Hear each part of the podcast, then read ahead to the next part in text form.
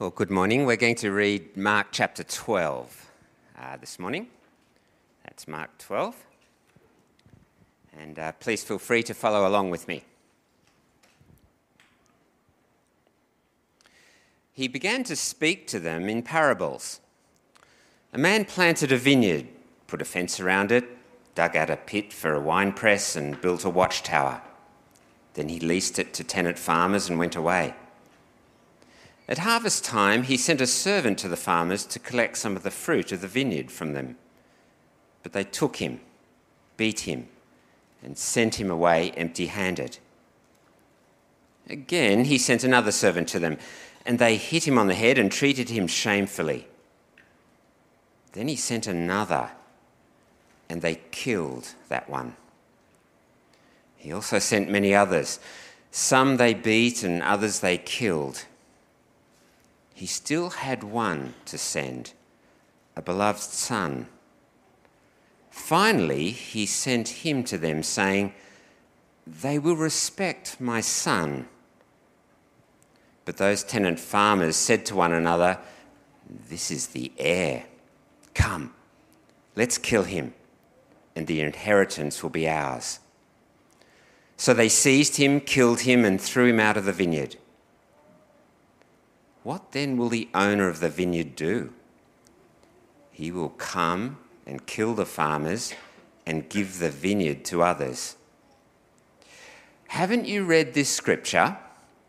The stone that the builders rejected has become the cornerstone. This came about from the Lord, and he is wonderful in our eyes.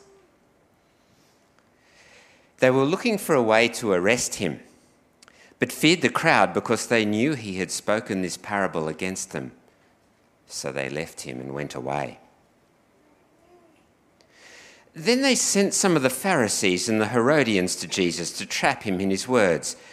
When they came, they said to him, Teacher, we know that you are truthful and don't care what anyone thinks, nor do you show partiality, but teach the way of God truthfully. Is it lawful to pay taxes to Caesar or not? Should we pay or shouldn't we? But knowing their hypocrisy, he said to them, Why are you testing me? Bring me a denarius to look at. And they brought a coin. Whose image and inscription is this? He asked them. Caesar's, they replied. Jesus told them, Give to Caesar the things that are Caesar's, and to God the things that are God's. And they were utterly amazed at him.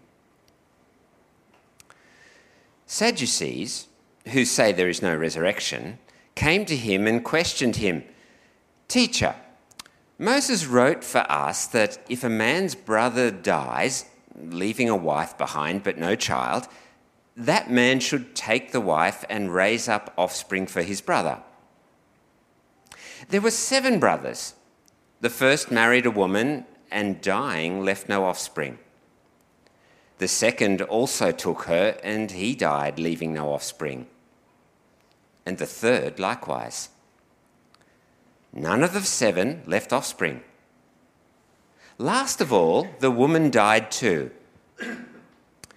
In the resurrection, when they rise, whose wife will she be? Since the seven had married her. Jesus spoke to them. Isn't this the reason why you're mistaken? You don't know the scriptures or the power of God. For when they rise from the dead, they neither marry nor are given in marriage, but are like angels in heaven. And as for the dead being raised, haven't you read in the book of Moses, in the passage about the burning bush, how God said to him, I am the God of Abraham and the God of Isaac and the God of Jacob? He's not the God of the dead, but of the living. You are mistaken. One of the scribes approached and when he heard them debating and saw that Jesus answered them well, he asked him, which command is the most important of all? Jesus answered, the most important is Listen, Israel. The Lord our God, the Lord is one. Love the Lord your God with all your heart, with all your soul, with all your mind, and with all your strength. The second is love your neighbor as yourself. There is no other command greater than these. Then the scribe said to him, You are right, teacher. You have correctly said that he is one, and there is no one else except him. And to love him with all your heart, with all your understanding, and with all your strength, and to love your neighbor as yourself is far more important than all the burnt offerings and sacrifices. When Jesus saw that he answered wisely, he said to him, You are not far from the kingdom of God. And no one dared to question him any longer. While Jesus was teaching in the temple, he asked, How can the scribes say that the Messiah is the son of David? David himself says by the Holy Spirit, The Lord declared to my Lord, Sit at my right hand until I put your enemies under your feet.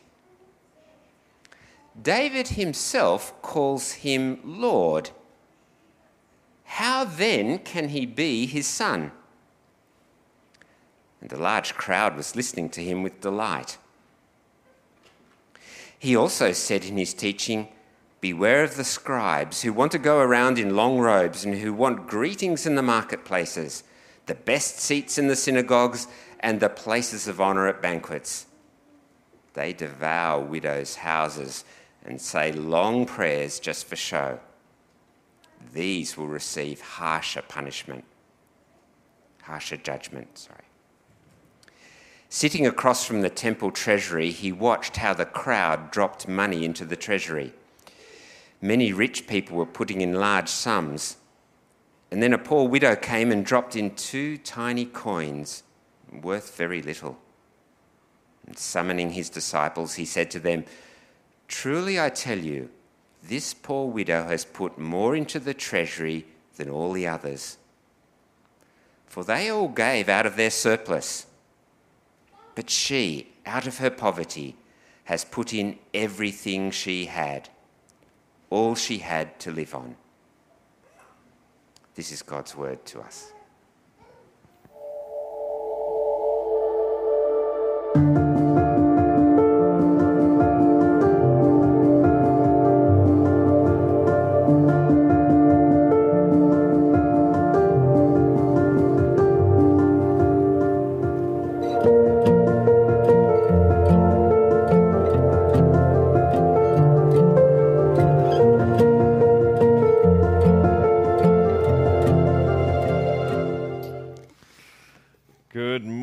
We doing? Amazing. I'm so, I'm so encouraged by you. Um, hello to those online, and uh, for those in the building, especially for those who are new, um, uh, just to add to Matt's welcome. Uh, we are heading towards the end of Mark's Gospel, still looking at this question of who is Jesus. And uh, thank you, Ian, for reading that so well, particularly given we just asked you only a few minutes ago. Um, now, as we start, uh, let me draw attention to this picture. Uh, I'm going to have a few sort of uh, graffiti pictures uh, today, just feeling that way inclined. This one was painted in Birmingham uh, during COVID, at the very beginning of lockdown. Uh, and, you know, it, it, it, it represents that kind of that, that existential anguish in a way, that moment of kind of clarification, that, that kind of that repurposing, that something has to change in our hearts uh, that we cannot just keep living this dream, this simple dream for the pursuit of happiness. There has to be more to life. Now, many of us had kind of uh, maybe not such big existential moments, but we certainly had moments, didn't we? Uh, but certainly thinking through what is our life purpose as everything changed around us. Now, some of you will know uh, some of my, my story. Uh, I had a life purpose moment as I changed careers. Uh, from year two, I wanted to be an aeronautical engineer. And uh, I pursued that dream all the way through and ended up working at the RAF base uh, at Richmond for a number of years. It was the reason why Kel and I moved to Toongabbie 10 years ago because we got sick of, well, I got sick of driving from Sutherland to Windsor. But when I approached one of the engineers who I'd long sought to earn the trust of, uh, to tell him that I was going to quit and go to Bible college. He said to me, Jesus Christ, Uh, he actually added an extra word in that, but I've removed it for um, the sake of church. And I didn't know what to say. The answer, of course, actually was like, yes, that is the reason, but not quite the way you put it. it didn't make sense to him for me to trash what looked like a good career uh, for something so foolish. But for me, it made perfect sense. I had a bigger picture in mind. My story was part of a bigger story. And it was not a hard thing, even though I wanted, had, had wanted to do that for such a long time, to, to move towards studying theology. Christians ought to be wide eyed people, living part of a much bigger story. The question I think Jesus is putting before us in this chapter, at least as I want to present it, is what are you living for? He's going to be uh, answering a bunch of tests and questions that get to the root of life, and particularly life under God. What are you living for? Is the question that rings out. Here's another bit of graffiti from Newtown. I walked past this nearly every day on the way to St. Stephen's. Love is the answer was written up high on that building. I often wonder how they get up there, right? But uh, as people would often quip, yes, we know that love is the answer, but what is the question? Love is indeed the answer. We're going to see that right in the center of this passage, where we, we see Jesus answer that loving God and loving neighbor is, sums up the whole law. But it's more complex than that. Love is the answer feels like just another kind of cultural moment uh, where people just go, Yes, love is the answer. It sounds so easy. But there is a depth to this that Jesus is going to speak into, particularly in the context of people who hate him. What we see in this chapter is Jesus continuing in the face of increasing opposition. And we see how Jesus points faithfully and beautifully and winsomely to God. But the opening story is quite confronting and sits in this nexus of love and hate. Uh, it is in the context of Jesus speaking to the Sanhedrin. Uh, the Sanhedrin was uh, the 71 members of the Supreme Court, as it were, for the Jewish people in Jerusalem. It was made up of chief priests, scribes, Pharisees, Sadducees. And he begins by telling them a parable. This parable is Jesus' words of condemnation on them. For as long as they seek to kill him for the inheritance, there will be judgment, and it will come swiftly. Now, Jesus paints a picture uh, in this parable of a man who planted a vineyard, put a fence around it. Uh, that man was a tenant farmer. Uh, it was actually a super contemporary issue. Uh, that is, that there were many foreign owners uh, who had raised or had kind of installed local tenant farmers to, to manage the farm while they were absent. Uh, it was actually a problem because there was widespread abuse of power. They had seized land, forcing payment by those who used to farm it, and there was rising tension in Jesus' day that would spill into a revolt against particularly the Roman authorities. Now, that perhaps the crowd were looking for Jesus to speak into the injustice. As he begins this story, people might be looking for Jesus to be like, okay, here comes the man of justice. He's the man who's going to restore balance. After all, he's the Messiah, right? He's the one we have our hopes in. But that's not where this goes at all, because there's another context here. For those who were well versed in the Old Testament, they would have heard how Israel was often described as a vineyard particularly in Isaiah 5. Last week we saw kind of Isaiah, Jeremiah, um, and uh, Zechariah all kind of filling the backstory of what was happening. Again, it's happening here, particularly as he speaks to those who are well versed in the Old Testament. In Isaiah 5, God describes Israel as God's beloved vineyard. But instead of producing a fruit, it was producing bad fruit. And so God would knock down the hedges, the walls, and let everything kind of creep in and destroy it. It is not a power hungry landlord in the picture here, but it is the Lord who owns the vineyard. And the rent is due honor to the one who owns all, but gives Israel the particular privilege of stewarding that which is God's.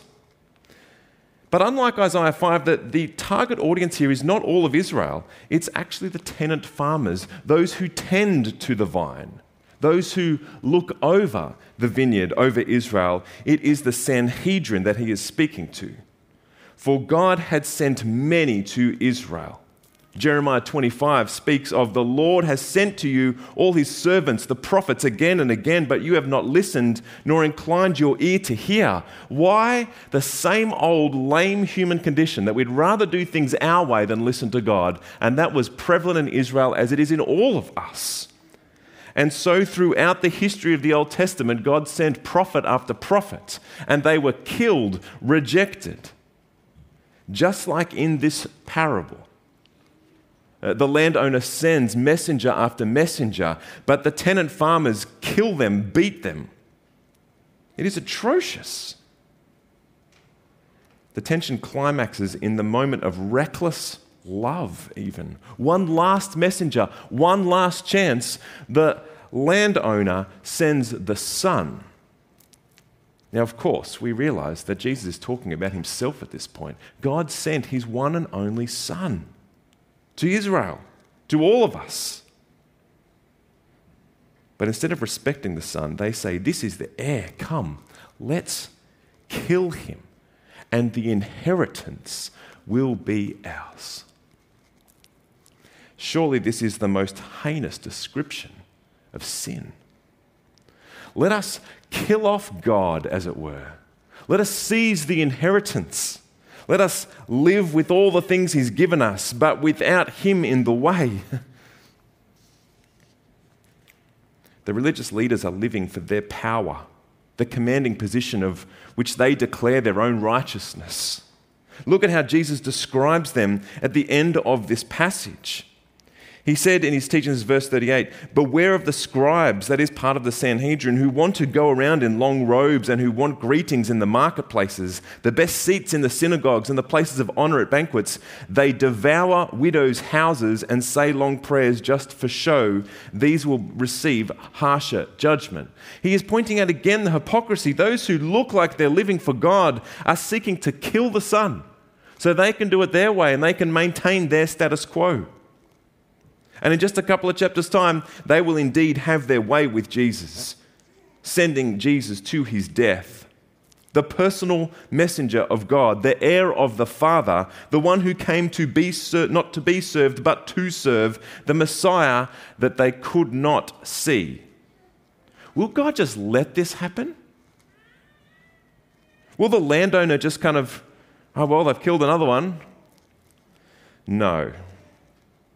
Well, yes, he does let it happen.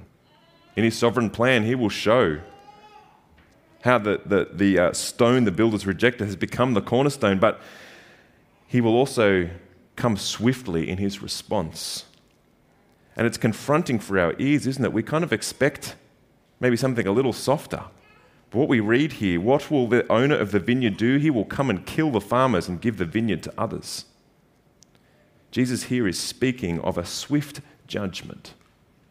And just as we read over into the next chapter, which, uh, which Matt will give us next week, well, I'm on holidays, it's a very tricky passage, thanks, Matt. Um, we, we will see how there will not be a stone left unturned of the temple. God's judgment will come swiftly, especially on the leaders of Israel. But as I said, that stone, as Jesus goes on to quote Psalm 118 again, the same psalm that was quoted uh, when Jesus entered Jerusalem on the donkey. The stone the builders rejected has become the cornerstone. Jesus' death will not be the end. They think they have won by killing God to get on with their own life as they see fit. But instead, Jesus will rise from the dead, and that those that they rejected will actually become the cornerstone of something entirely new. The vine will be fruitful again, but it will not be theirs. It will be open for all. And Jesus will see fit that the whole earth will bow before Jesus on bended knee and confess that he indeed is Lord. God's sovereign plans will not be thwarted even by religious leaders. Now, when I put up on the screen here, living for the inheritance, that uh, I've picked up on that kind of that verse 7 particularly. Let's kill him and the inheritance will be ours. It also makes me think of another parable that Jesus tells in Luke's gospel. That moment where the two sons of the father, uh, where the youngest one says to the father, I want my inheritance.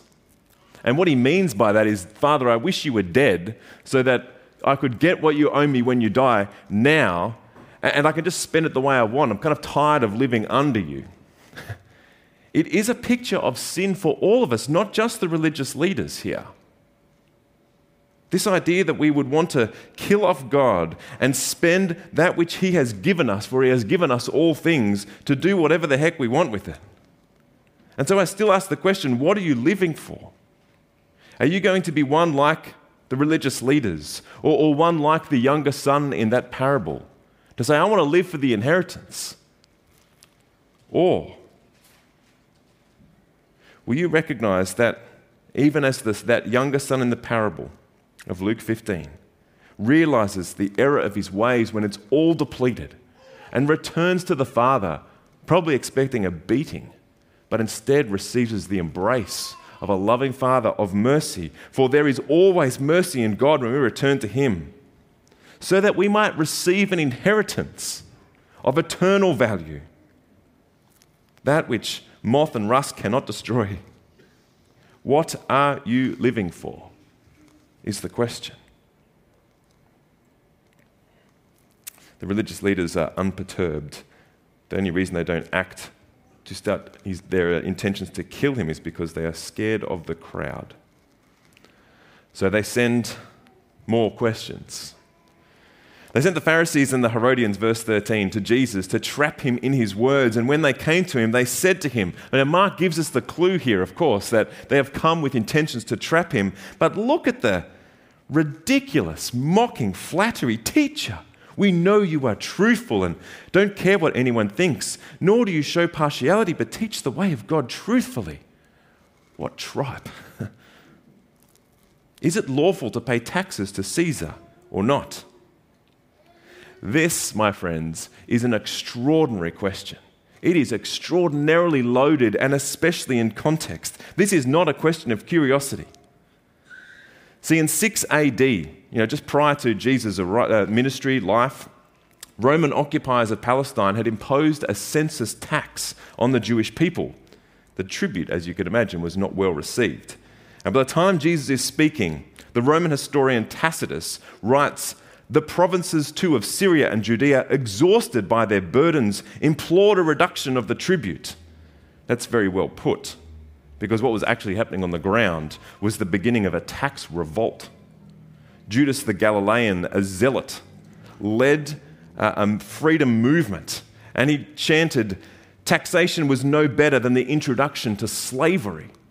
And so he commanded people to make a choice that either emperor was divine or God was divine. What will you do? What will you choose? And so the Pharisees, knowing that context, try and trap Jesus into a position that's going to cause him trouble. What would you say? I mean, you'd expect perhaps maybe the Shema, which he's going to quote later on, where, Listen, O Israel, the Lord, O God, is one as he stands firm that indeed God is supreme, not Caesar. That would make sense. What would happen then? the revolt would have gone ballistic. Jesus actually ups the ante. He really makes this far more rich and complex. He grabs a coin. I've got here a 50 cent coin, soon to be outdated, with the head of the queen on the back of it, right? That is a tradition that goes way, way back, perhaps to the very first coins perhaps to the coin that Jesus actually picks up. It's a denarii. Denaries, oh, sorry, coins then were kind of, uh, well, were used as political propaganda. There was no Facebook then. There was no kind of uh, posters on telegraph poles. There was instead things that were handled by everyday people in people's hands all the time, reminding them of a message used for political weight. Because on this picture, on this coin, two sides, is the head of state, Tiberius. And on the other side is Pax, the god of peace. Now, written around that coin is Tai Caesar Divi Aug Augustus, which means Tiberius Caesar, worshipful son of the god Augustus. wow, that's pretty serious, right? That is a serious message of propaganda. And on the other side, this picture of Pax, it says Pontiff Maxim, which means high priest.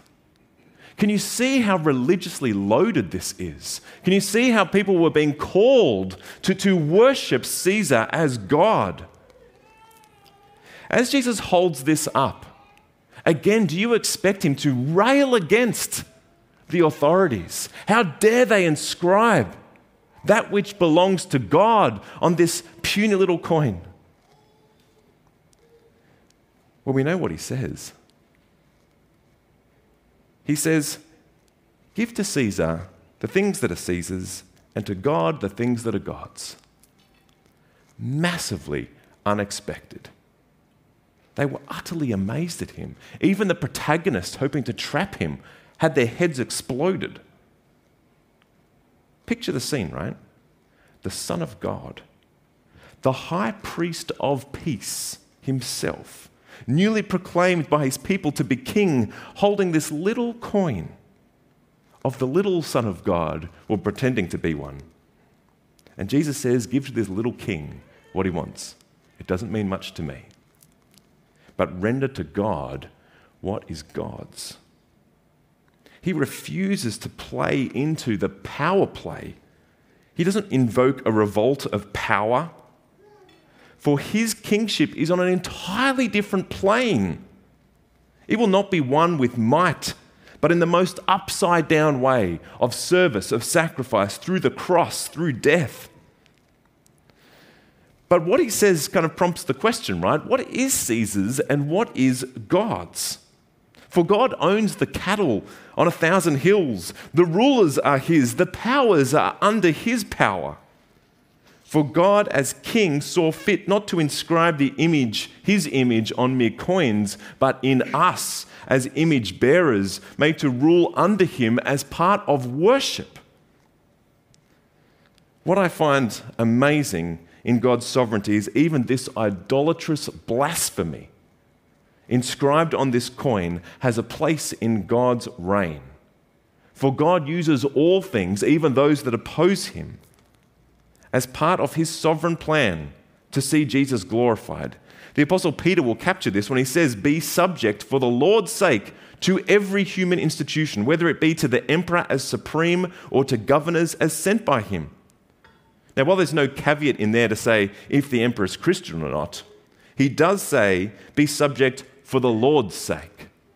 That is, when we render to God what is God's, Jesus is calling us as image bearers of Him to live whole lives for Him. Not a sort of a church and state divide, but our whole life for Him. And as we honor the authorities of the day, that is part of our worship to God. Now, I have to note there are going to be times that those two things are in conflict, where you cannot honor the institution of the day and worship God. Jesus didn't see that to be in play right at that point. Even as they called for blasphemous worship of uh, the god Caesar. But where those two things are in play, Jesus calls us not to a power versus power dynamic, but to subvert through service and sacrifice in a cross like way. Whether it be like Corrie ten Boom, uh, who was the Dutch, um, uh, the Dutch woman who hid Jews in her basement during the Nazi campaign. You can read about it in her book, The Hiding Place. She had to choose to, to lie, to, to subvert government, to steal, even. These are all things that God calls us not to do. But she did these things because they sat in a higher order of worship. And the abomination of leadership, of the authority of her day, was in stark contrast to what it meant to worship God. But the way that she went about it was in humble service and sacrifice at great cost to herself. Or Martin Luther King, for example, as he politically called for systemic change. And he did this in bold ways, and yet his restraint in non-violence was drawn heavily on the scriptures. Or even the disciples themselves, who will be called as martyrs for living for Christ even when the authority of the day sought to squash the Jesus movement. Friends, what are you living for? Live for God while you live in this world, engaged in both honouring and, where necessary, resisting the authorities in the world. But above all, give to God what is God's. Worship Him with your whole lives. And then comes the next question. The Sadducees, verse 18, who say there is no resurrection, came to him and questioned him. So again, Mark gives us context. Teacher, Moses wrote for us if a man's brother dies, leaving a wife behind no child, that man should take the wife and raise up offspring for his brother. Uh, that comes from Leviticus. It's a way of preserving the family line, which is very important then. It was also a way of protecting women who might, be, um, uh, who might not have a means to care for themselves uh, in that predicament. And they go on. There, there, were seven brothers. The first married a woman and dying left no. It just goes on and on. It's, it's, a, it's, a, it's an argument ad. Ad absurdum. That, that is kind of to, to make such a preposterous claim that, that the opposite must be true. That is, that there is no resurrection, right? That's what they're gunning for. In the resurrection, they say, when they rise, whose wife will she be? Since the seven had married her. Jesus spoke to them. Isn't this the reason why you're mistaken? You don't know the scriptures or the power of God. Boom. Here are the religious elite. and Jesus just shoot, shoots them down. Uh, verse 25 When they rise from the dead, they neither marry nor are given in marriage, but are like angels in heaven. As Jesus speaks to uh, what heaven will be like, he helps them reframe how they might live now. For the now is joined to forever as we live for Jesus now and forever. But he goes on. He says this He says, um, uh, and as for the dead being raised, that is, he actually goes for the heart of the issue, that is their disbelief in the resurrection. Haven't you read in the book of Moses, in the passage about the burning bush, how God said to him, I am the God of Abraham and the God of Isaac and the God of Jacob, all whom were dead at that point? He is not the God of the dead, but of the living. You are badly mistaken. Jesus opens their eyes, our eyes so that we might not just live for this moment, but that we might live for life eternal. And just to keep on theme here, if there is no marriage in heaven, then we ought not to live like our life is only fulfilled when we're married with 2.3 kids and a dog. Is that still the thing, the average, the thing we're going for? The pictures on the back of our cars? now, this is not to demonize marriage. Kel and I just finished running the strengthening marriage courses. But our intimacy, our joy, our purpose will never come from status, from this life, but the other way around. Our place in heaven will inform our life now. So, how plausible is it that the single person or the same sex attracted person be able to find joy and peace and fulfillment and satisfaction without sexual intimacy? In the world's eyes, that is preposterous. But as people of God who believe in the resurrection, believe that that's where satisfaction is to be found both now and forever, where joy and peace is found in abundance, where we are known and where we know God in all perfection, where we find our belonging at our deepest level. That is what Jesus is calling us to, to live in light of that. And for those that do not have eyes to see the resurrection, he says, You are badly mistaken. Do not live just for now, but live for all eternity. Know the power of God who forms this community, not as individual families, but as a family, a foretaste of heaven. What are you living for? This moment? Or for life now and forevermore with God.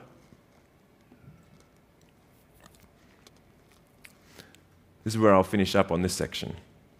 One of the scribes approached when he heard them debating. And saw that Jesus answered them well, he asked him, Which command is the most important of all? It feels like one of those kind of um, scenes in a movie where there's kind of like a bunch of people fighting the good guy and he's beating them all off, and there's one guy left standing, right? And he's like, I'll have my shot, right? Is, is that the scribe here approaches Jesus with another testing question, having seen how Jesus obliterated everyone who stood before him? and shown and debunked kind of their questions, right? But this is his question which command is the most important at all, of all? And Jesus says this The most important is, quoting directly from Deuteronomy 6, the Shema. The, the Shema meaning in Hebrew meaning listen. Listen, O Israel. The Lord our God, the Lord is one.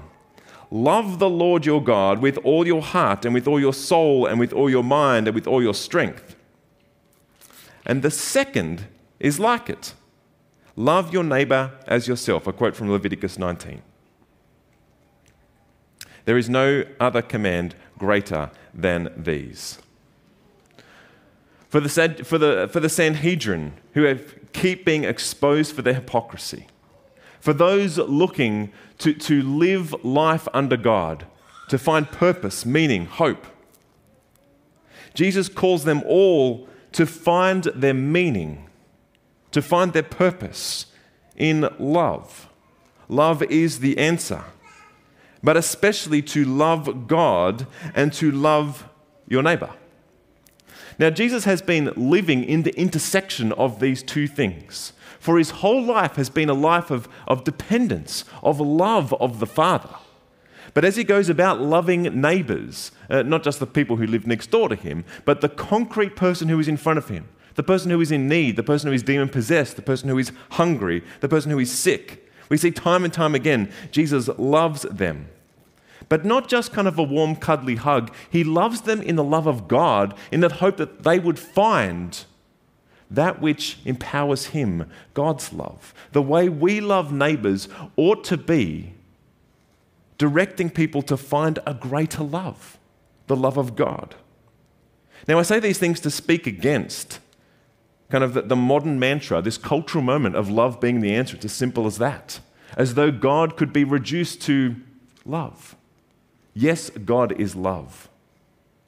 But as we love Him, we come to know Him. We come to know what He expects of us, of how to please Him. That has a particularity to it. Even commandments, even obedience, even repentance. And as we love God, we see how He loves all of us, all of us made in His image. And so we go about loving our neighbor. Now, this is such a big passage, particularly drawing on such a rich tradition of the Shema, that uh, Ryan Verghese is going to preach on Deuteronomy 6 in a couple of weeks' time. And we have him up as part of his deputation. But let us at least see how Jesus is summing up all of the laws, all of the Old Testament, all that he is calling for us to live out in loving God and loving our neighbor. For all of the laws, all of the Old Testament, are summed up in that.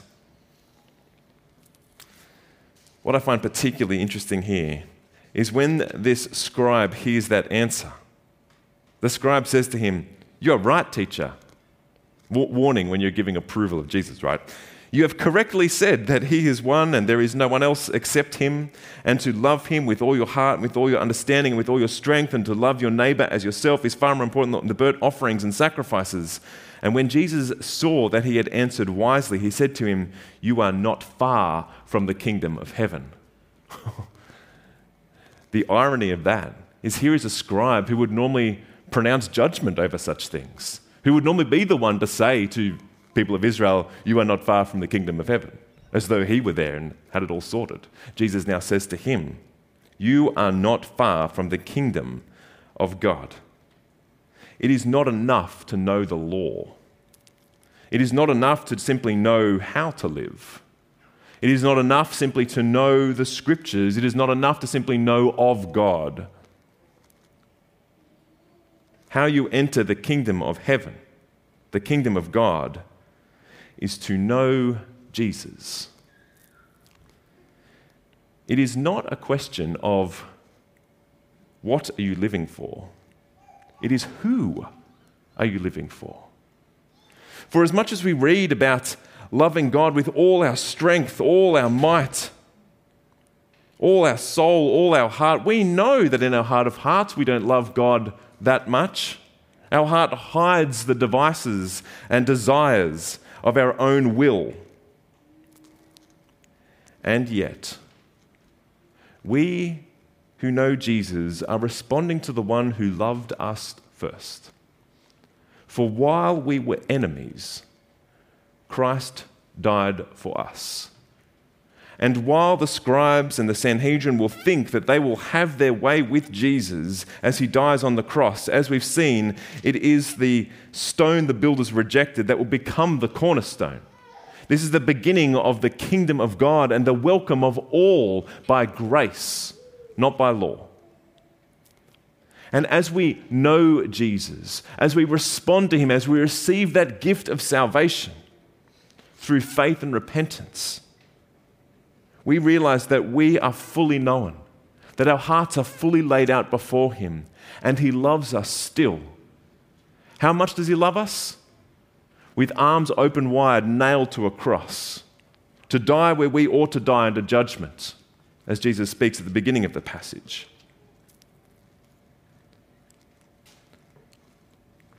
Friends, we have the privilege of being loved by God in Christ. We are called to respond to Him in love, to live for Him all our days until we see Him face to face. Friends, who are you living for, both now and forevermore? There is no other name that saves than Jesus. And so, as we think about living for inheritance, let it not be an inheritance of this moment, but a kingdom inheritance.